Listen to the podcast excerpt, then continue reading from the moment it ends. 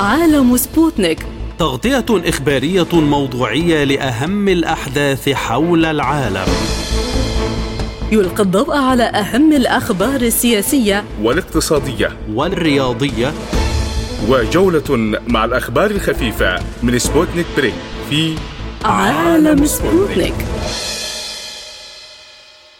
أهلا بكم مستمعينا الكرام في حلقة جديدة من عالم سبوتنيك. معكم في هذه الحلقة عبد الله حميد ونوران عطلة والبداية مع العناوين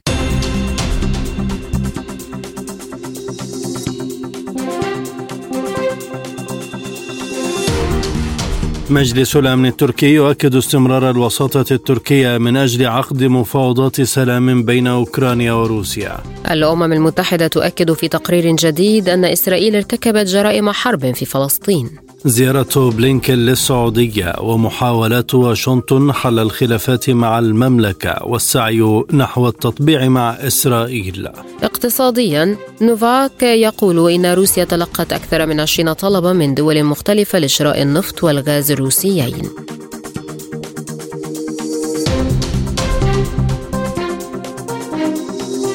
أهلا بكم إلى التفاصيل. أعلنت تركيا عن عزمها مواصلة الدور الذي لعبته في وقت سابق بالتوسط من أجل تنظيم مفاوضات سلام بين روسيا وأوكرانيا. جاء في بيان صدر عقب اجتماع مجلس الأمن القومي التركي برئاسة الرئيس رجب طيب أردوغان والوزراء الجدد أنه تمت مناقشة نتائج الصراع المستمر بين روسيا وأوكرانيا والتي تزيد من المخاطر في المنطقة. وذكر البيان أن تركيا ستواصل الإسهام في الجهود المبذولة لإنهاء الصراع وبدء مفاوضات السلام وضمان الأمن الغذائي العالمي. بالإضافة لذلك ناقش الاجتماع الأوضاع في سوريا وكوسوفو وفي هذا الصدد تم التأكيد على أهمية التعاون الدولي لتسهيل العودة الطوعية والآمنة والكريمة للسوريين الفارين من الصراع. وتعتبر تركيا الوسيط الأكثر تأثيرا في الملف الأوكراني حيث نجحت بالتعاون مع الأمم المتحدة في إبرام صفقة تصدير الحبوب الأوكرانية مع روسيا وتمديدها عدة مرات. حول هذا الموضوع ينضم إلينا من إسطنبول الباحث السياسي السيد عباس شريف. أهلا بك سيدي الكريم. كيف تسير الوساطة التركية بعد فوز أردوغان من جديد؟ تحياتي لك وللإخوة المستمعين. أعتقد أن تركيا الآن في وضع من الاستقرار السياسي هناك حكومة قوية هناك يعني ضبط كبير الملفات الداخلية وهذا ما يساعد تركيا أن تكون اليوم البلد الفاعل في إدارة الوساطات السياسية في ظل وجود الكثير من بؤر الاضطراب المحيطة بها، تركيا تريد تصفير المشاكل في جميع المحيط الجيوسياسي الذي يحيط بها وبالتالي لها مصلحة بالاستقرار في أوكرانيا وفي سوريا وفي العراق وفي أفغانستان وفي وبين أرمينيا وأذربيجان. وبدأت تطبق سياسة صفر مشاكل في علاقتها مع الدول وأيضا تسعى لتصفير هذه المشاكل بين الدول نفسها خصوصا بين روسيا وأوكرانيا باعتبار أن تركيا متضررة جدا بهذه الحرب لما يربطها من مصالح اقتصادية كبيرة مع روسيا وأوكرانيا وبالتالي أعتقد أن الحكومة التركية سترمي بثقلها السياسي في هذه الوساطة من أجل يعني خلق قنوات للتواصل بين الدولتين خصوصا إنه لا أفق لإنهاء الحرب ويبدو إنه هناك يعني حسب قراءة تركيا الساعي لديمومة هذه المواجهات ويعني رفع كلفة الحرب على كلا الدولتين من من خلال الدعم الغربي. ويمكن أن يكون الأطراف الآن جاهزة لمثل هذه الوساطات وأن تجلس مع بعضها البعض. لقناعتها أنه لا يمكن حسم هذه الحرب عسكريه وبالتالي لابد من الجلوس على طاولة المفاوضات. أي شكل من التفاوض يمكن السير فيه مع رفض أوكراني وغربي أمريكي للخطوة؟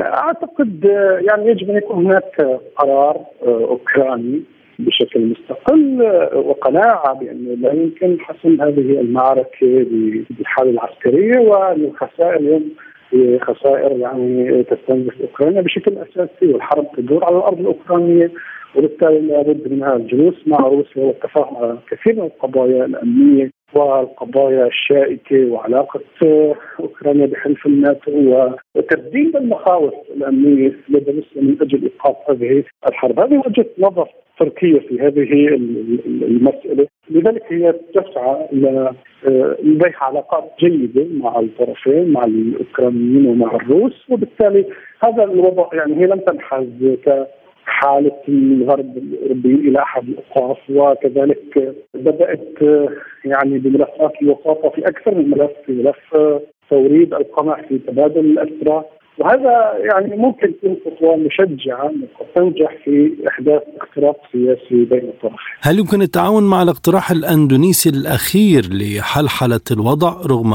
رفضه كذلك من الغرب؟ أعتقد أي مبادرة طيبه وتلقى قبول لدى الطرفين يمكن البناء عليها. يعني الآن ليس ليس السؤال من الذي سيكون الوسيط، ما رؤية من التي سيتم تبنيها وتطبيقها، المهم أن يجلس الطرفين على آه، طاولة الحوار آه، من وجهة نظر تركيا آه، وأن يبدأوا بهذا التفاوض، ربما القرب الجغرافي لتركيا من البلدين كونها متشاطئة مع البحر الأسود يسمح لها بخط ساخن أكثر من أمريكا البعيدة جدا عن دائره هذا الصراع. مجلس الأمن التركي تحدث أيضا عن سوريا وعودة السوريين إلى بلادهم، فهل ذلك مطروح على المحادثات بين الجانبين السوري والتركي لعودة العلاقات؟ أعتقد يعني هناك ملفات شائكة بين تركيا وبين النظام السوري تقف عقبه في وجه تطبيع العلاقات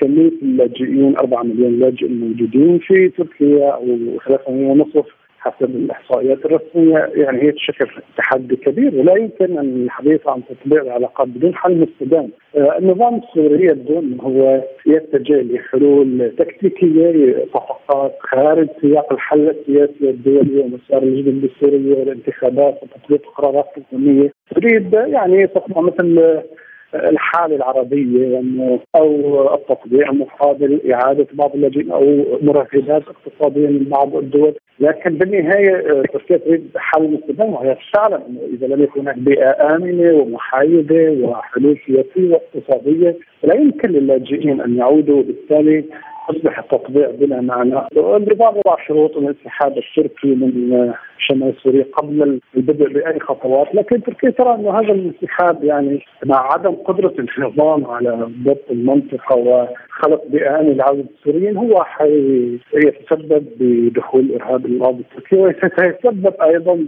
قد يلجأ ال 6 مليون انسان موجودين الان في شمال سوريا وفي تجلب إلى تركيا وبالتالي هذا الاقتراح مرفوض أو هذا الشرط مرفوض تركيا. وحتى الان لا يوجد اختراق حقيقي في هذه المباحثات.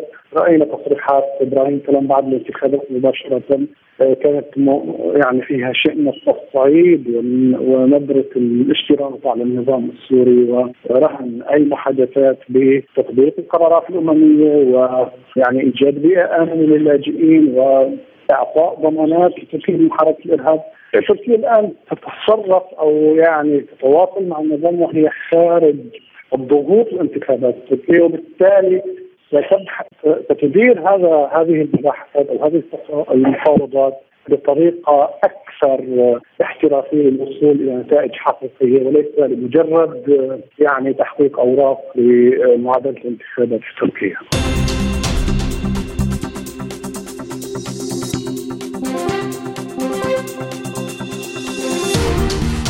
أكد تقرير نشرته لجنة التحقيق الدولية المستقلة التابعة للأمم المتحدة في الأراضي الفلسطينية المحتلة أن إسرائيل ارتكبت جرائم حرب في فلسطين بما في ذلك من خلال سن تشريعات ضد السكان المحميين في الأراضي المحتلة. وجاء في تقرير نشر على موقع المفوضية السامية لحقوق الإنسان أن الترحيل القسري لصلاح حموري من القدس الشرقية إلى فرنسا يشكل انتهاكا خطيرا للقانون الإنساني الدولي أي ترحيل شخص محمي من الأراضي الأراضي المحتلة. وأضاف التقرير أن اللجنة احتفظت في قائمة الجنات المحتملين بمعلومات عن أفراد قد يكونون مسؤولين جنائيا عما يمكن أن يعادل جريمة حرب متمثلة في ترحيل غير قانوني. ومن بين هذه الإجراءات الاعتقال التعسفي لأعضاء منظمات المجتمع المدني وإجبارهم على الانتقال من الأرض الفلسطينية المحتلة إلى إسرائيل في انتهاك الاتفاقية جنيف الرابعة وإلغاء تصاريح الإقامة وترحيل أحد المدافعين عن حقوق الإنسان من القدس الشرقية. يشار إلى أن لجنة الأمم المتحدة أجرت أكثر من 127 مقابلة مع ضحايا وشهود وخبراء وآخرين. لإعداد التقرير. لمزيد من التفاصيل ينضم إلينا عبر أثير سبوتنيك الكاتب والمحلل السياسي أستاذ أليف صباغ من الجليل. بعد التحية ما تأثير ذلك على الوضع؟ وهل يمكن أن يؤدي إلى التهدئة من جانب إسرائيل؟ حقيقة الأمر أنه التقارير الدولية لغاية الآن لم تؤثر على إسرائيل لأنها لأن إسرائيل تحظى برعاية وحماية أمريكية أمام كل التقارير الدولية. وتحظى أيضا بتخاذل عربي وتراجع عربي عن محاكمة إسرائيل. كل التقارير التي صدرت لم تؤدي إلى محاكمة أي جندي إسرائيلي أو أي مسؤول سياسي إسرائيلي. إذا طالما أن الوضع على هذا الحال وطالما أن لا أحد يستطيع محاكمة إسرائيل بسبب العربدة الأمريكية وبسبب التخاذل العربي فبالتالي آه، سيكون مصير هذا التقرير مثل مصير كل التقارير السابقة. من بين الجرائم التي ذكرها التقرير الترحيل القسري والاعتقال التعسفي، كيف يمكن المحاسبة والعقاب على هذه الجرائم؟ الترحيل القسري حصل عام 47 48 وما يزال يحصل لغاية اليوم دون أي محاكمة دولية. حصل عند تم عندما تم احتلال فلسطين عام 47 48 حصل عام 67 وحصل خلال كل الفترات السابقة يعيش في إسرائيل اليوم حوالي 400 ألف فلسطيني داخل مناطق ال 48 هجروا من قراهم إلى قرى أخرى وإلى مدن أخرى داخل ال 48 وهم يعتبرون وفق القانون الإسرائيلي حاضر غائب شو يعني حاضر غائب؟ يعني موجود في الدولة ولكن غائب عن بلده ولا ولا يستطيع أي منهم أن يعود إلى بلده أن يعود إلى قريته أن يعود إلى إلى البيت الذي ولد فيه ولا حتى إلى أرضه ليفلحها. هذه الأراضي وهذه البيوت تم آه، مصادرتها وإعطائها للمستوطنين اليهود. والآن ينعم المستوطن اليهودي ببستان لفلسطيني ويأتي بهذا الفلسطيني ليشتغل في بستانه خدمة للمستوطن اليهودي. هذا هو واقع الحال. لا أحد. في الضفة الغربية تم التهجير. الآن يتم التهجير ليس فقط في الخليل وإنما في الطريق بين القدس وأريحة يتم تهجير العائلات البدوية موجودة هناك منذ القدم ولا أحد يتحرك لا أحد يحاسب إسرائيل. يتم قتل الأطفال في أسرتهم ولا أحد يحاسب إسرائيل. تتفاخر بإسرائيل بأنها يعني آه، عندما تستهدف آه، شخص معين آه، تستهدف وكأنها تقوم بعملية جراحية دقة الاستهداف دقة إصابة الهدف. وبالتالي عندما تستهدف طفلا في سريره هي تتفاخر أيضا بأنها قادرة على استهداف كل إنسان في سريره. لا يحاسبها أحد على ذلك. لا في قانون دولي يحاسبها ولا مجتمع دولي يحاسبها ولا مجلس أمن يحاسبها ولا منظمات دوليه ولا محاكم دولية تحاسبها بسبب العربدة الأمريكية على هذه المؤسسات الدولية. ورعايتها وحمايتها في كل هذه المؤسسات. طالما لا توجد محاسبة لإسرائيل من قبل المجتمع الدولي والدول الكبرى، وطالما أن إسرائيل لا ولن تعترف بكل هذه التقارير فما فائدتها اذا؟ هذه التقارير مجرد سجل للتاريخ. سجل للتاريخ للمستقبل ربما ربما يأتي يوم ويتم محاسبة إسرائيل على كل هذه الجرائم، أنا لست ضد هذه التقارير، أنا مع إصدار التقارير سنويا وفي كل مناسبة انه سياتي يوم ومحاسبة كل هؤلاء المجرمين على ما فعلوه. هم ومن دعمهم ماديا وسياسيا وعسكريا من الرؤساء الأمريكيين والبريطانيين حتى آخر آه، آه، آه، زعيم في العالم وحتى آخر إرهابي في العالم خدمهم في فترة ما. آه، في أي مكان في العالم. هل يمكن أن تؤثر هذه الإدانات والتقارير على خطوات الفلسطينيين في اللجوء للمحاكم الدولية؟ نعم يمكن أن تؤثر، أنا باعتقادي تؤثر ميدانيا لو كان في هناك سلطة حقيقية. كانت ستقول للعالم إذا أنتم غير قادرين على محاكمة إسرائيل ولا تريدون حماية الشعب الفلسطيني فلا تلوموا الفلسطينيين أن يقوموا بحماية أنفسهم. هذه هي الرسالة التي يجب أن تصل إلى العالم. إذا لم يقم العالم بحماية الشعب الفلسطيني لا يلومن أحد هذا الشعب إذا قام بحماية نفسه من الاحتلال الإسرائيلي.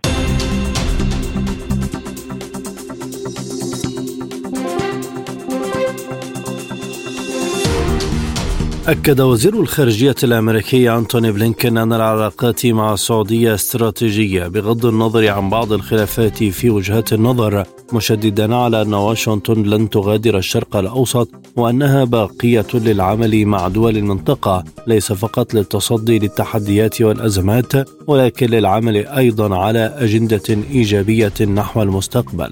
وأوضح بلينكين الذي قام بزيارة إلى الرياض أنه ليس خفيا أنه كان هناك اختلاف في وجهات النظر مع الرياض بشأن قرار تحالف أوبيك بلس حول خفض إنتاج النفط. ولكن هناك تقارب متزايد في الشراكة لدعم القضايا التي تهم البلدين والمنطقة بشكل عام. من جانبه أكد وزير الخارجية السعودي الأمير فيصل بن فرحان أن التطبيع مع إسرائيل يصب في مصلحة المنطقة لكن يجب معالجة القضية الفلسطينية أولا. وذلك خلال مؤتمر صحفي مع نظير الأمريكي أنتوني بلينكن الذي أوضح أن الولايات المتحدة ستلعب دورا رئيسيا لتوسيع عملية التطبيع. مع إسرائيل. من الرياض ينضم إلينا المحلل السياسي مبارك العاتي. بعد تحية سيد مبارك كيف جاءت نتائج زيارة بلينكن للسعودية؟ أه بداية زيارة مهمة جدا من الوزير الأمريكي للمملكة العربية السعودية. تثبت اهتمام متبادل بين البلدين بإصلاح معتر العلاقات، في رايي كمراقب أن العلاقات السعودية الأمريكية تتعافى أه تعود شيئا فشيئا لإطارها المأمول خصوصا أن زيارة بلينكن تعتبر ثاني أهم زيارة بعد زيارة جاك سوليفان المستشار العام القومي الأمريكي لجدة قبل شهر، وهذا يندرج في إطار استمرار التبادل والتنسيق السياسي بين البلدين. هذه الزيارة بكل تأكيد أنها بحثت كل ما تتطلبه العلاقات الثنائية بين البلدين واهتمامات المستقبل ومكتسبات الحاضر واهتمامات المستقبل التي حققتها المملكة العربية السعودية وحققها الإقليم من خلال التغير الجيوسياسي في المنطقة بعد الاتفاق السعودي الإيراني. ما هي أبرز الخلافات التي تحتاج لمزيد من الوقت للحل؟ بكل تأكيد أن علاقات تاريخية بين المملكة العربية السعودية والولايات المتحدة الأمريكية امتدت لثمانية عقود تحتاج حقيقة مزيد من الشفافية والصراحة والنقاش الجاد والاحترام المتبادل وإدراك المصالح التي تتطور وتنمو وتكبر للمملكة العربية السعودية. وأيضا أن هناك مخاوف ومصالح أمنية للمملكة العربية السعودية في المنطقة وفي العالم. وهناك قضايا عربية كبيرة جدا لا تزال معلقه بسبب البطء الغربي والبطء الأمريكي في معالجتها أو التباطؤ الأمريكي وسوء الإدارة من من لدى الإدارة الأمريكية والغربية حيال القضايا العربية وحيال الأمن القومي العربي أعتقد أن السعودية دولة كبيرة لها ثقلها ووزنها في العالم العربي والإسلامي وثقلها الاقتصادي والسياسي مؤثر في المجتمع الدولي. من حقها بكل تأكيد أن تتدبر استقرارها وأمنها الإقليمي بكل الطرق والوسائل ولا يزال لدينا هاجس كبير من البرنامج النووي الإيراني وبرنامج الصواريخ الإيرانية برنامج برنامج الطائرات المسيرة. في الوقت الذي تريد السعودية بالفعل تدبر أمنها يعني خياراتها الدفاعية الاستراتيجية ولذلك مدت جسور تواصل مع الأصدقاء في روسيا مع الأصدقاء في الصين مع كثير من القوى الكبرى. مارست الولايات المتحدة الأمريكية الانكفاء المتعمد حيال بعض القضايا الأمنية من الادوان من التدخلات الإيرانية في اليمن وتهديده لمنابع النفط في بقيق وخريص في ممرات النفط ولم نرى ردات فعل كبيرة من الولايات المتحدة الأمريكية لذلك يعني هذه من القضايا الشائكة التي لا تزال قائمة بيننا وبين الأصدقاء في الولايات المتحدة الأمريكية. ظهر ملف التطبيع مع إسرائيل في تصريحات بلينكن ووزير الخارجية السعودية أيضا فهل كان هذا الملف أحد الملفات الأساسية وما الذي تطور بشأنه؟ يعتبر يعتبر من الملفات الأساسية امريكيا، الأمريكان دائما يصرون على مثل هذا الملف مع أن الموقف السعودي الذي نرصده كمراقبين كان ثابت وواضح وهو قائم حقيقة على وجوب تنفيذ إسرائيل قرارات الشرعية الدولية 242 وأنت تؤمن بوجود دولة فلسطينية عاصمتها القدس الشرقية على حد 67 طبقا لمبادرة السلام العربية التي أعلنتها المملكة العربية السعودية. أعتقد أن هذا يعني أبسط شرط وأهم شرط. إضافة إلى ذلك السعودية يعني دولة كبيرة كما قلت لها ثقلها وينبغي أن أي علاقات تقام معها ينبغي أن يكون ثمنها كبيرا يتوازى مع ثقل ووزن وكبر المملكة العربية السعودية فهي لها يعني ارتباطات ومسؤوليات تجاه المجتمع تجاه العالم العربي بكل تأكيد أن إقامة حلقات إسرائيلية مع السعودية. ينبغي أن يكون ثمنه كبيرا جدا يتوازى مع وزن المملكة العربية السعودية. هل ما زالت واشنطن تسعى لدى السعودية لزيادة إنتاج النفط وتخفيض الأسعار؟ بكل تأكيد أن أن واشنطن أدركت بأن السعودية لديها رؤية اقتصادية بحتة بعيدا عن المماحكات والابتزاز السياسي وأثبتت السعودية بالفعل بتنسيقها مع الأصدقاء في روسيا ومع الأصدقاء في منظمة أوبك وفي أوبك بلس أن حماية أسعار الطاقة وسوق الطاقة من الابتزاز السياسي جنبه ويلات الانهيار وويلات التذبذب وهذا أصبح قرار اقتصادي بحت يقرره رجال الاقتصاد ورجال النفط لذلك بدأت واشنطن على الأقل تدرك دون أن نقول تذعن تدرك بأن ما يحرك السوق هو المؤشرات الاقتصادية.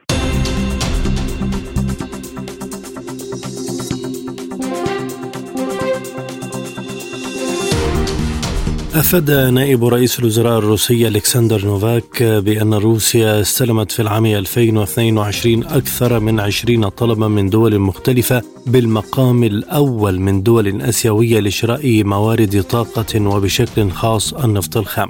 وقال نوفاك في مقال حول توسع صادرات الطاقة الروسية إنه في العام الماضي تم استلام أكثر من 20 طلبا من دول مختلفة خاصة من آسيا لتوريد النفط والمنتجات النفطية والغاز الطبيعي المسال ويعد ذلك مؤشرا إلى وجود إمكانية كبيرة لتوسيع جغرافيا الصادرات. وأضاف نائب رئيس الوزراء الروسي أنه من أجل تعزيز السيادة المالية للبلاد فإن الانتقال السريع إلى التسويات بالعملات الوطنية له أهمية خاصة. وأشار إلى أن جزءا كبير من التسويات يتم تنفيذها بالروبل واليوان والروبية. كذلك لفت المسؤول الروسي إلى تزايد عدد الدول التي تتحول إلى التسويات بالعملات الوطنية مع شركائها. للمزيد ينضم إلينا من بغداد الخبير الاقتصادي الدكتور محمود علوش. دكتور أهلا بك. روسيا تلقت طلبات عديدة لشراء النفط والغاز. ماذا يعني كثرة الطلب على المنتج الروسي؟ الحقيقة في هناك تحول في السياسة الاقتصادية الدولية وهناك نزاعات إقليمية. الخلافات اللي دائرة بين أوروبا وأمريكا مع روسيا. وبالتالي بعض الدول انصرفت عن طلب النفط من روسيا والغاز من روسيا واتجهت إلى مصادر أخرى. لكن الجانب الاقتصادي النفط والغاز الروسي يشكل عصب الاحتياجات اوروبا ولذلك ما ما ممكن أن تستغني عنها. وبالتالي هذا الموضوع راح يؤدي إلى أنه تكون هناك تفكك الوحده الجانب الأوروبي ويعني تتغير توجهاتهم للتعامل مع روسيا. ألا تخشى هذه الدول التي طلبت النفط والغاز الروسي من العقوبات الأمريكية؟ كانت تخشى لكن الآن صارت أمام الأمر الواقع وشافت أنه الضرر بليغ وهي تتحمل تبعات الإملاءات الأمريكية ولذلك توجهت راح تتوقف الان المستقبل راح يكون أكثر تفكك من أو انحلال من أو تخضع يعني ما تخضع للهيمنة الأمريكية وإنما تخرج عنها لأنه مضطرة. هل يعني ذلك أن العقوبات على روسيا أصبحت بلا فائدة في ظل محاولات الدول للخروج من العباءة الأمريكية؟ فعلا فعلا هذا هو الصحيح الآن العقوبات أو أي إجراءات تتخذها أمريكا ضد روسيا بدأت ما ما تكون لها أي قيمة وأي اعتبار أمام هذه التحولات اللي حصلت. كيف يمكن تقييم الاتجاه نحو التعاون بالعملات المحلية أو بالروبل الروسي في التبادلات التجارية أو بيع النفط والغاز؟ آه أنت تعرف بأنه كل دول كل العملات الاجنبي من دول العالم لها غطاء عدا الدولار اللي هو ما إلى غطاء. كان التعامل كله بالدولار. الآن روسيا اشترطت أن يكون التعامل بيع الغاز والنفط بالمقابل الروبل. ولذلك هذه خطوة ذكية جدا وتبعتها دول أخرى أيضا راح تتبعها. بتقديري الأعوام القادمة راح تكون راح تتغير السياسة النقدية والتعاملات بالنفط والغاز. ما راح يكون بالدولار وإنما بالعملات المحلية لكافة الدول المصدره وهذا ضمان لمتانة تلك العملات وضعف قيمة آه، الدولار ما راح يكون ذيك التاثير أو القيمة أو أو الاعتبار. مع تحول روسيا إلى التصدير لدول مختلفة غير أوروبا لبيع النفط والغاز، هل تتغير خريطة الاقتصاد والتعاون بين دول العالم؟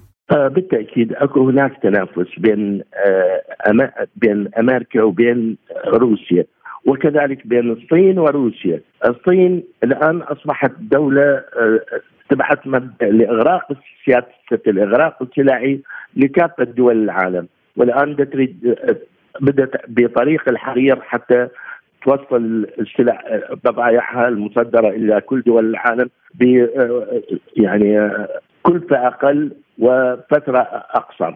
هذه كلها عوامل يعني تفيد هذه الدول تخدمها وتحجز اقتصادياتها وتضر بالاقتصاد الأمريكي. وثانيا التضخم اللي حصل في أمريكا 8.7 والمديونية اللي اللي عندها وعليها فهذا كله راح يؤدي إلى انهيار الاقتصاد الأمريكي آه، في حالة عزلتها بهذا بهالشكل.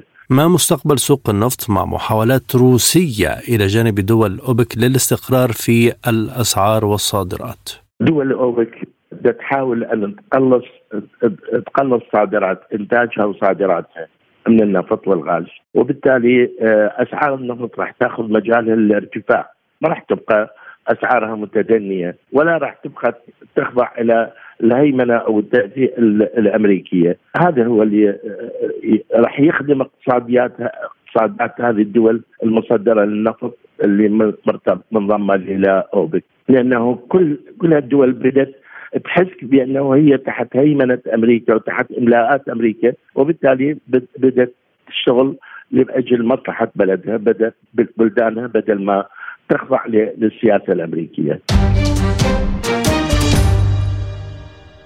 فاصل قصير ونذهب بعده إلى جولة إخبارية حول العالم. عالم سبوتنيك يغطي جميع الأحداث السياسية والاقتصادية والرياضية حول العالم. على مدار ساعة تتابعون عالم سبوتنيك مع أهم خبراء التحليل السياسي والاقتصادي. نقترب معكم في متابعة دقيقة من القضايا السياسية والاقتصادية. كما نستعرض أهم الأخبار الرياضية والفنية والبيئية. انتظروا عالم سبوتنيك أيام الجمعة والسبت والأحد من كل أسبوع. ملفات ساخنة. برنامج يسلط الضوء على أهم القضايا الحرجة في العالم. في ملفات ساخنة نستعرض القضايا مع جميع الأطراف ومن كل الزوايا لاستجلاء الحقيقة. ملفات ساخنة يستضيف أهم الخبراء وأجرأ الضيوف.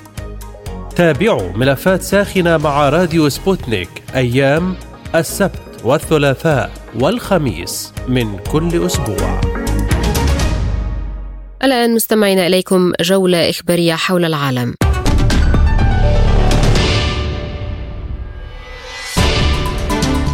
أكد نائب وزير الخارجية الروسي ميخائيل غازولين أن نظام كييف يجب أن يتحمل مسؤولية تدمير محطة كاخوفسكايا لتوليد الطاقة الكهرومائية. وقال غازولين إن كل هذا من عمل نظام كييف الذي ينبغي أن يتحمل المسؤولية عن ذلك. ونوه الدبلوماسي الروسي إلى أن موسكو اتخذت خطوات دبلوماسية مسبقة من أجل منع استفزازات نظام كييف حول المحطة لتوليد الطاقة الكهرومائية. وشدد غازولين على أن تفجير محطة الطاقة الكهرومائية هو جريمة حرب وعمل إرهابي ارتكبته يد نظام كييف بالتواطؤ الكامل مع القوميين الغربيين.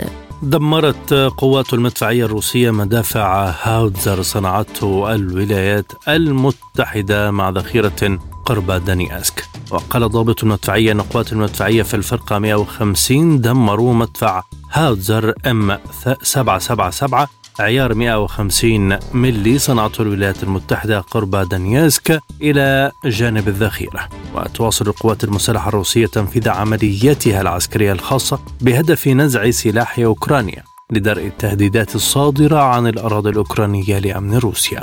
أعلن حاكم مقاطعة فورونيج الروسية ألكسندر غوسيف عن إصابة ثلاثة أشخاص جراء سقوط طائرة مسيرة على مبنى سكني في شارع بلنسكي في فورونيج ويتم تقديم المساعدة اللازمة للمصابين. وأضاف جوزييف أن المصابين رفضوا دخول المستشفى بعد إصابة بشظايا زجاجية وتقع مقاطعة فوريانغ في الجنوب على الحدود مع أوكرانيا. نفت الولايات المتحدة وإيران تقريرا نشرته وسائل إعلام أخيرا يفيد بأنهما يقتربان من إبرام اتفاق مؤقت تقلص طهران بموجبه برنامجها النووي مقابل تخفيف العقوبات عنها. وقال متحدث باسم مجلس الأمن القومي في البيت الأبيض إن التقرير غير صحيح ومضلل مضيفا أن أي تقارير عن اتفاق جديد كاذبة. من جانبها ألقت بعثة إيران لدى الأمم المتحدة بظلال من الشك على التقرير قائلة إن تعليقها مماثل لتعليق البيت الأبيض. كانت تقارير إعلامية قد نقلت عن مصادر أن الاتفاق المؤقت ينص على إلغاء كل العقوبات على إيران بشكل فوري وتحويل أموالها المجمدة في الخارج بالإضافة إلى السماح لطهران بتصدير النفط بشكل حر. في المقابل ستتوقف إيران عن تخصيب اليورانيوم وتوقف البرنامج النووي بالإضافة إلى انسحاب تدريجي من سوريا واليمن وتخفيف التوترات في المنطقة وتسهيل الملاحة في الخليج. قامت تايوان بتفعيل أنظمتها الدفاعية بعد رصد عشرات الطائرات الحربية الصينية في منطقة الدفاع الجوي في الجزيرة. وذكرت وزارة الدفاع التايوانية في بيان أنه تم رصد 37 طائرة تابعة للقوات الجوية الصينية. وأضافت أنه تم تحديد مقاتلات صينية من طراز جي 11 والجي 16 وقاذفات إتش 6 وطائرات نقل عسكرية واي يو 20 وطائرات استطلاع أواكس في المجال الجوي الجنوبي الغربي للجزيرة. وأكدت الوزارة أن الجيش التايواني يراقب الوضع عن كثب وأرسل طائراته وسفنه الحربية كما تم تفعيل أنظمة الصواريخ الأرضية للرد على هذه الأنشطة. مستمرون معكم وهذه تذكرة بأهم ملفات عالم سبوتنيك.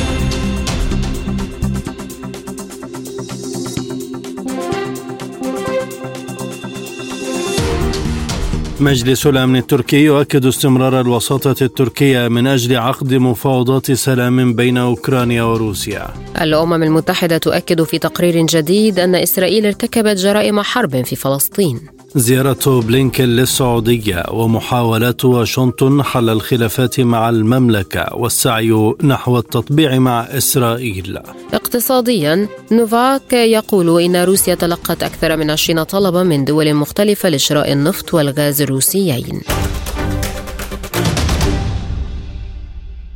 الآن إلى الأخبار الاقتصادية.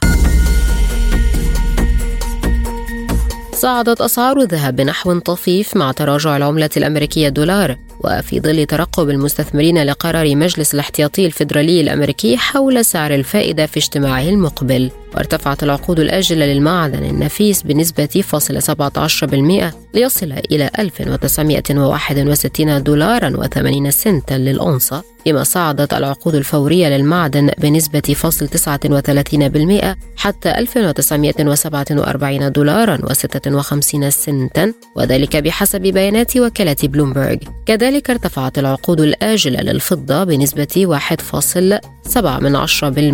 إلى 23 دولارا و78 سنتا للأونصة في حين صعدت العقود الفورية للفضة بنسبة 1.46% إلى 23 دولارا و76 سنتا. وفي سوق العملات تراجع مؤشر الدولار الذي يقيس أداء العملة الأمريكية مقابل سلة من العملات الرئيسية بنسبة فاصلة 18% من 100 إلى 103 نقاط. عين الرئيس التركي رجب طيب أردوغان حفيظة غاية أركان كأول امرأة تتولى حاكمية البنك المركزي التركي. أركان التي تردد اسمها على نطاق واسع في الفترة الأخيرة كمرشحة لشغل هذا المنصب. بعد فوز أردوغان بولاية جديدة في الانتخابات الرئاسية تحمل درجة الدكتوراه في الهندسة المالية والرياضيات التطبيقية من جامعة برينستون بحسب صفحتها على منصة لينكدين.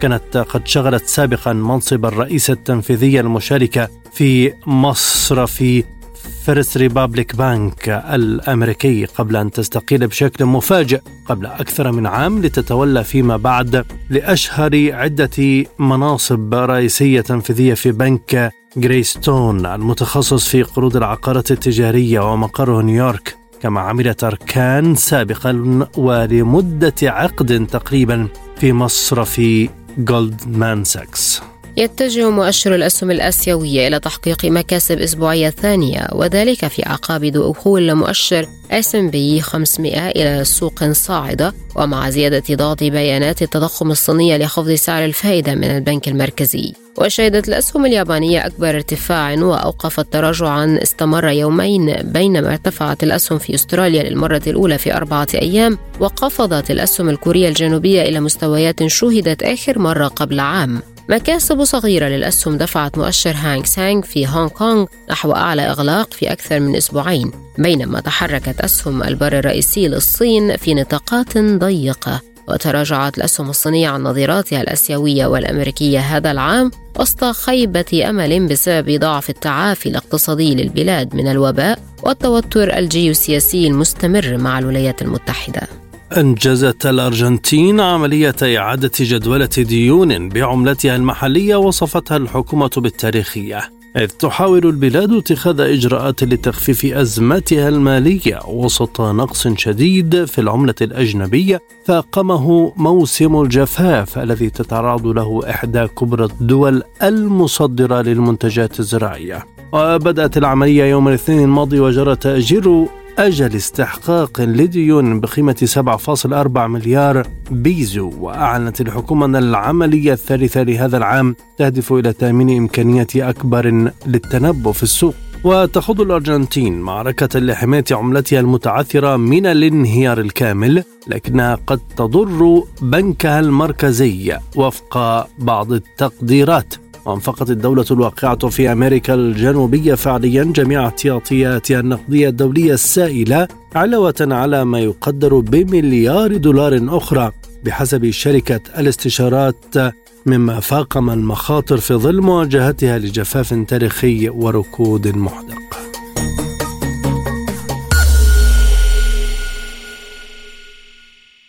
الآن إلى الأخبار الرياضية. وصلت بعثة الأهلي المصري إلى مدينة الدار البيضاء استعدادا للمواجهة الحاسمة أمام الوداد الرياضي ويحل الأهلي ضيفا على الوداد يوم الأحد الموافق الحادي عشر من يونيو. بملعب محمد الخامس بالدار البيضاء في إياب نهائي دوري أبطال إفريقيا. واستقبل وفد من مسؤولي الوداد بعثة الأهلي في المطار بالورود. ويجري الأهلي ثلاث حصص تدريبية بملعب العربي زاولي على أن يخوض الفريق حصة رابعة وأخيرة بالملعب الذي سيحتضن اللقاء. جدير بالذكر. أن مباراة الذهاب انتهت بفوز الأهلي 2-1 باستاد القاهرة الدولي. دخلت حنان القرشي تاريخ الرياضة السعودية بعدما أصبحت أول امرأة تتولى رئاسة نادي رياضي في المملكة ذلك بعد صدور قرار بتكليفها رئاسة نادي وج وذكر الحساب الرسمي لنادي وج على تويتر أنه تم تكليف حنان القرشي برئاسة النادي المنتمي للطائف. بعد حل مجلس إدارته بالإضافة لترشيح أعضاء المجلس المؤقت. كانت حنان القرشي قد تولت منصب نائب رئيس مجلس إدارة النادي بعد ترشحها لعضوية المجلس مطلع الموسم الماضي وأسند المجلس لها ملف الألعاب النسائية. يقع نادي وج في مدينة الطائف فينافس فريقه الأول لكرة القدم في دوري الدرجة الثانية السعودي. وحنان القرشي هي سيدة أعمال حاصلة على دبلوم معتمد من الأكاديمية السويدية مع رخصة مدرب لياقة بدنية محترف تحمل القرشي شهادة البكالوريوس في اللغة العربية وتملك شغفا كبيرا بالمجال الرياضي.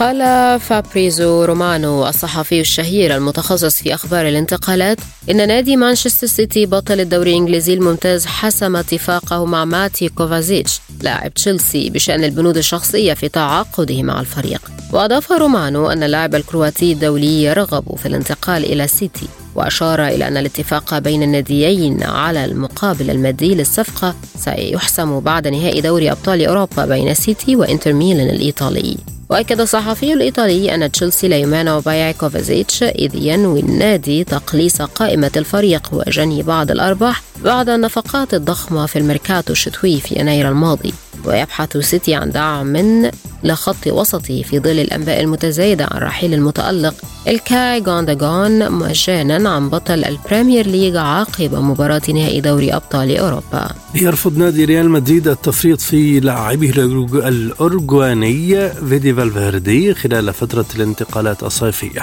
وينظر الملكي إلى فالفيردي أنه جزء من مشروعه الاستراتيجي في الموسم المقبل رافضا الاستماع إلى أي عروض مقدمة للاعب كانت انتشرت مؤخرا أنباء كثيرة حول اهتمام عدد من أندية الدوري الإنجليزي بالتعاقد مع فالفيردي إلا أن ريال مدريد أكد أنه ليس للبيع.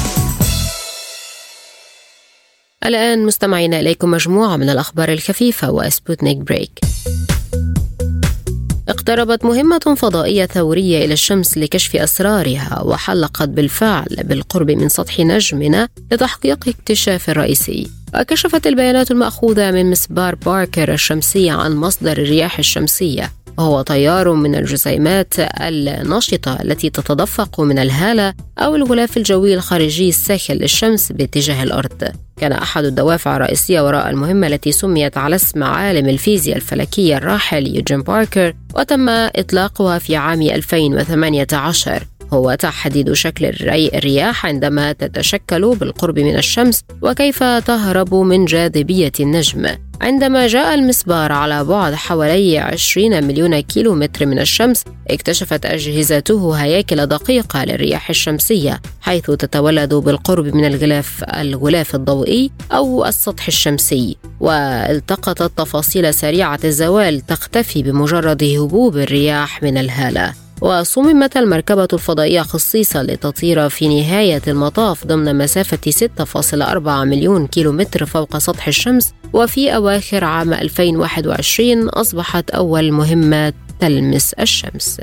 أعلنت منظمة الصحة العالمية عن نهاية تفشي وباء فيروس ماربورغ في غينيا الاستوائية بعدما استمر قرابة أربعة أشهر في الدولة الساحلية الواقعة في وسط غرب أفريقيا. وقالت المنظمة في بيان رسمي لها إن تفشي مرض فيروس ماربورغ في غينيا الاستوائية انتهى مع عدم الإبلاغ عن أي إصابات جديدة خلال الاثنين والأربعين يوما الماضية وبعد خروج آخر أو خروج آخر مريض من العلاج. وأضافت أنه تم تسجيل ما مجموعه 17 إصابة مؤكدة مختبريا و12 حالة وفاة بينما توفيت جميع الحالات الثلاثة والعشرين المبلغ عنها والمحتمل أن تكون ناتجة عن ماربورغ. فيما أشارت الوكالة الصحية التابعة للأمم المتحدة إلى أن أربعة مرضى تعافوا من الفيروس وتم تسجيلهم في برنامج للناجين لتلقي الدعم النفسي والاجتماعي. يقلص دواء للسكري رخيص الثمن ومتوفر على نطاق واسع بنسبة 40% خطر مواجهة من يطالهم فيروس كورونا إصابات طويلة الأمد بكوفيد 19 وذلك بحسب دراسة جديدة. وقد تشكل نتائج هذه الدراسة علامة فارقة في مكافحة كوفيد 19 طويل الأمد الذي لا يزال الغموض يحيط به ويطال بحسب منظمة الصحة العالمية. واحدة من كل عشرة أشخاص مصابين بكورونا واختبرت تجربة من المرحلة الثالثة جرى التحكم بها من خلال عقار وهمي دواء يسمى ميتوفيرمين وبات يشكل بعدما ابتكر أساسا من زهرة الليلك الفرنسية العلاج الأكثر استخداما في العالم لدى المصابين بمرض السكري من النوع الثاني. وجد العلماء في الولايات المتحدة أن الأشخاص الذين يعانون من أعراض الأرق لديهم خطر متزايد بنسبة 16% للإصابة بحالة طبية خطيرة مقارنة بمن لا يعانون من الأعراض. النتائج الجديدة أظهرت أن المصابين بالأرق قد يكون لديهم مشاكل أكبر بالمستقبل مع اكتشاف ارتباط بين الأرق وحالات مرضية خطيرة مثل السكتة الدماغية. ذكرت دراسة جديدة أن الارتباط كان أقوى لدى المشاركين الذين تقل أعمارهم عن خمسين عاما حيث كان من يعانون من خمسة إلى ثمانية أعراض مرتبطة بالأرق معرضون لخطر الإصابة بسكتة دماغية بنحو أربعة أضعاف وشملت الدراسة أكثر من 31 ألف مشارك بمتوسط عمر 61 عاما لم يكن لديهم تاريخ من السكتة الدماغية في بداية الدراسة وتم متابعتهم لمدة تسع سنوات في المتوسط. والآن مستمعينا أصحابكم مع زميلي خالد عبد الجبار مع أبرز ما تصدر مواقع التواصل الاجتماعي من ترندات وهاشتاجات. والبداية بالعناوين.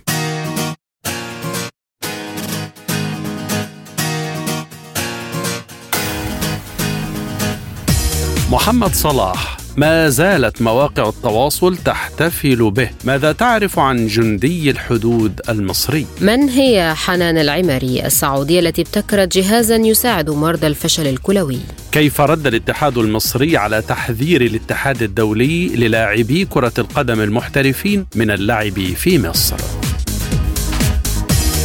إلى التفاصيل. ما زال اسم الجندي المصري محمد صلاح منفذ الهجوم الحدودي مع إسرائيل يتصدر حديث رواد منصات التواصل الاجتماعي بعد كشف عدد من وسائل إعلام إسرائيلية ومصرية بعض التفاصيل عن هويته. وتسلمت مصر من السلطات الإسرائيلية جثمان الجندي المصري الذي قتل ثلاثة جنود إسرائيليين وقتل هو أيضا إثر اشتباك بعد عبوره الحدود بين البلدين. وكشفت مواقع إخبارية إسرائيلية أن الجندي منفذ إطلاق النار على الحدود يدعى محمد صلاح إبراهيم ويبلغ من العمر 22 عاما ونشرت هيئة البث الإسرائيلية صورة للجندي المصري وقالت إنه يخدم في قوات حرس الحدود المصرية وينحدر من منطقة عين شمس في محافظة القاهرة. وقالت وسائل إعلام مصرية إن الجندي المصري محمد صلاح دفن جثمانه في قرية العمار بمحافظة القليوبية وسط إجراءات أمنية مشددة لمنع تنظيم جنازة له واقتصار الدفن على عدد قليل من أفراد عائلته. وقد أثار الحادث جدالا وتراشقا كلاميا بين علاء مبارك نجل الرئيس الأسبق حسني مبارك والصحفي والناشط الإسرائيلي إيدي كوهان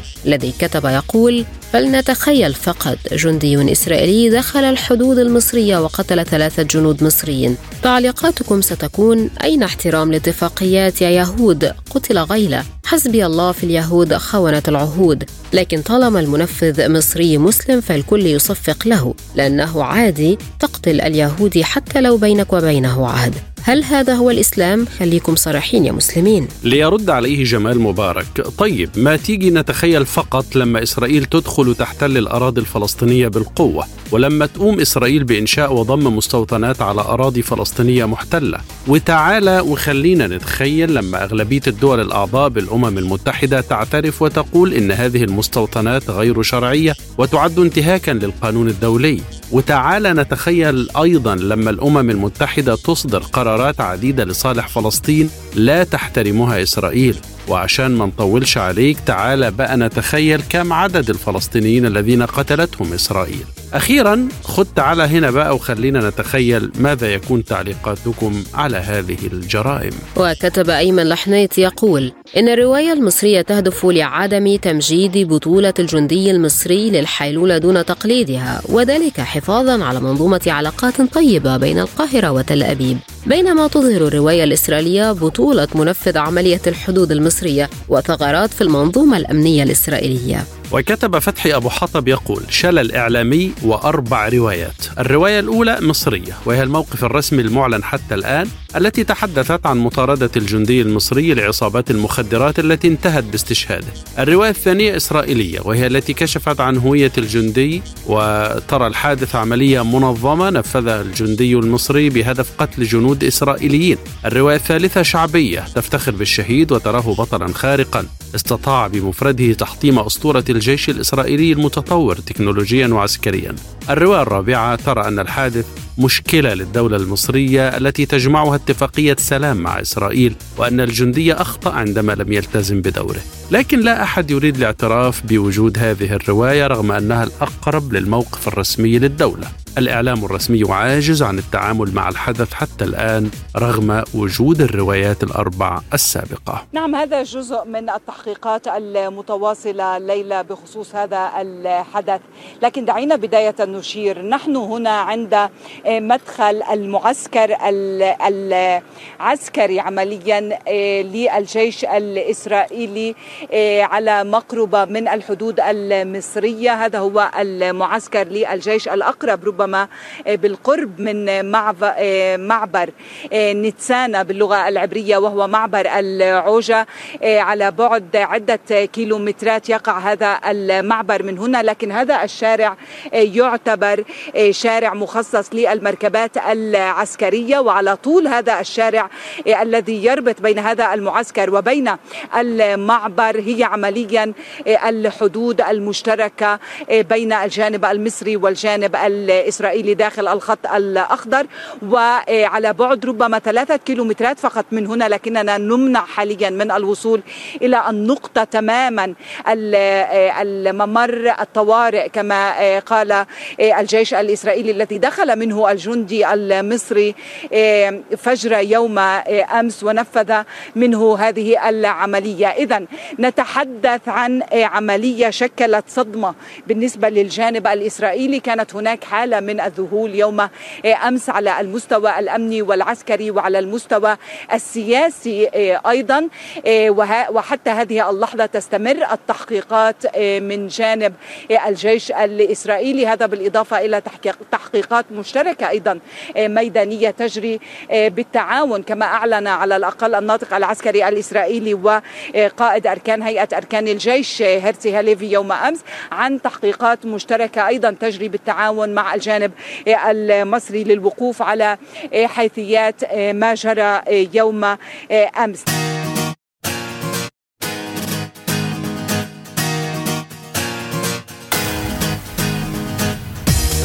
تصدر اسم السعودية حنان العماري حديث رواد منصات التواصل الاجتماعي بعد أن انتشرت قصة ابتكارها جهازا وهو عبارة عن سوار يخدم مرضى الفشل الكلوي ويخفف من معاناتهم مع الألم.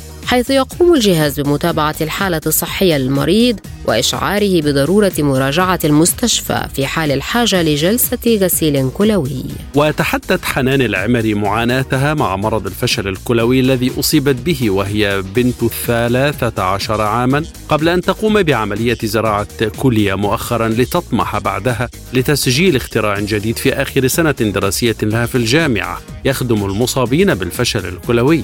وسردت العمري قصتها في فيديو نشره الناشط السعودي ومطلق مبادرة ملهمون مع عبد الرحمن المطيري على منصة تويتر التي تسلط الضوء على الإنجازات والابتكارات الشبابية الفريدة وتقول حنان العمري إنها اضطرت لترك مقاعد الدراسة لمدة خمس سنوات بعد اكتشاف إصابتها بالفشل الكلوي لأنها كانت تقوم بعملية الغسيل الكلوي بمعدل أربع جلسات اسبوعيا تستغرق الجلسة الواحدة قرابة أربع ساعات. وأضافت حنان انها استأنفت دراستها وهي في عمر الثامنة عشر حتى وصلت وأكملت مرحلة الثانوية العامة وبعدها التحقت بالدراسة الجامعية وقالت إن هذا الاختراع يعتبر الأول من نوعه عالميا وفاز بال المركز الأول في المؤتمر العلمي الخامس في جامعة الباحة التي احتضنت الابتكار مشيرة إلى تكريمها من إمارة منطقة الباحة كواحدة من أفضل عشرة مشاريع ابتكارية وريادية تفاعل ناشطون سعوديون ورواد منصة تويتر على نطاق واسع مع هاشتاج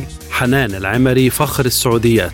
معبرين عن فخرهم بهذا الإنجاز وإعجابهم بعزيمة وإصرار العمري رغم التحديات والصعوبات التي واجهتها في حياتها. وكتبت هيا الدوسري ما شاء الله تبارك الرحمن فعلا فخر للجميع. وليس فقط بنات السعودية فعلا خير قدوة للمرأة القوية التي تتحدى الظروف وتبدع ولا شيء يوقفها. هذه الشخصيات يلي تستحق أن تسير الجميع على خطاها. كل كلمات الشكر لا توفيك حقق. فعلا تعجز الكلمات عن التعبير. أول حاجة فكرت فيها طبعا اللي هم آه، يعني مرضى الفشل الكلوي اللي هم أعتبرهم عائلتي الثانية اللي أنا عشت معاهم أكثر من 22 سنة. حاسة فيهم زي ما هم حاسين بالوضع اللي هم عايشين فيه. آه، مرضى الفشل الكلوي أكبر معاناة يعانوا منها هي معدل السوائل لما يزيد في أجسامهم. كأن المريض قاعد يغرق في موية جسمه.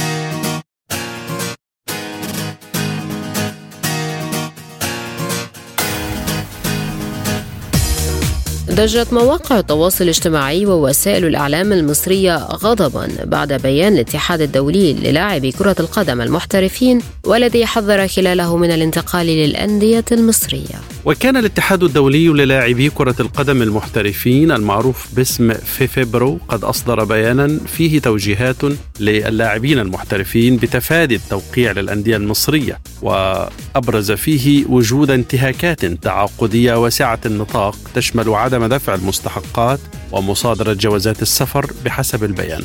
وكان عدد من اللاعبين والمدربين الأجانب قد تقدموا خلال الأعوام الماضية بشكاوى قانونية ضد أندية مصرية أمام لجنة الانضباط في الاتحاد الدولي لكرة القدم فيفا والمحكمة الرياضية الدولية كاس بسبب عدم حصولهم على كامل مستحقاتهم ورواتبهم أو الشروط الجزائية المرتبطة بفسخ التعاقد. فما تفاصيل بيان الاتحاد الدولي وكيف جاء رد الاتحاد المصري على ما ورد فيه وكيف كانت ردود أفعال مستخدمي مواقع التواصل؟ من جهته رد الاتحاد المصري لكرة القدم ببيان أبدى فيه استياءه من بيان الاتحاد الدولي للاعبي كرة القدم المحترفين.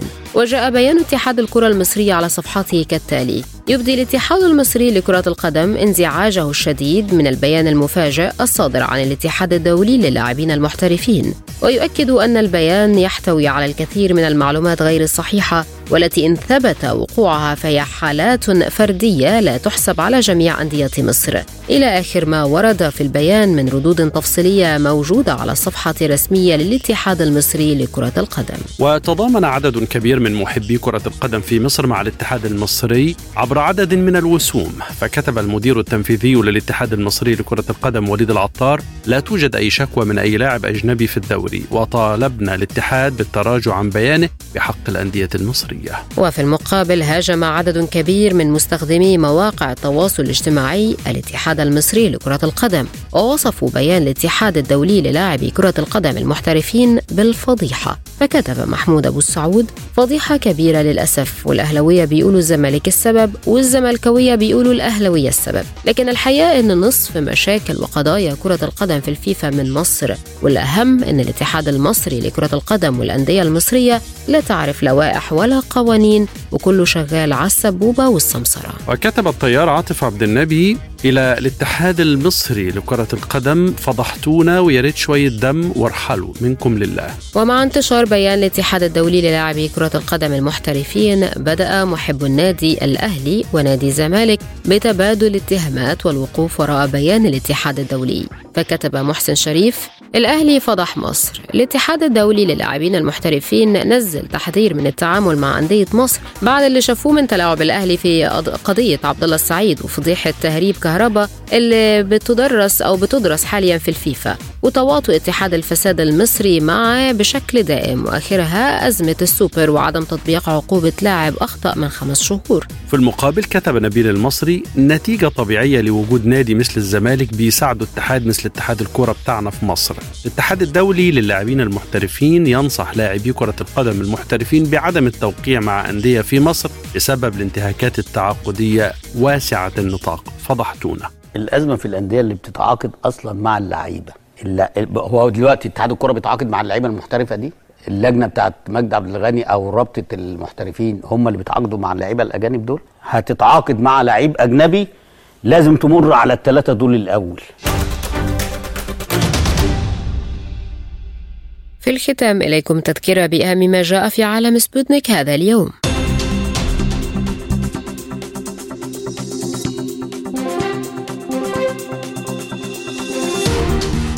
مجلس الأمن التركي يؤكد استمرار الوساطة التركية من أجل عقد مفاوضات سلام بين روسيا وأوكرانيا. الأمم المتحدة تؤكد في تقرير جديد أن إسرائيل ارتكبت جرائم حرب في فلسطين. زيارة بلينكن للسعودية ومحاولات واشنطن حل الخلافات مع المملكة والسعي نحو التطبيع مع إسرائيل.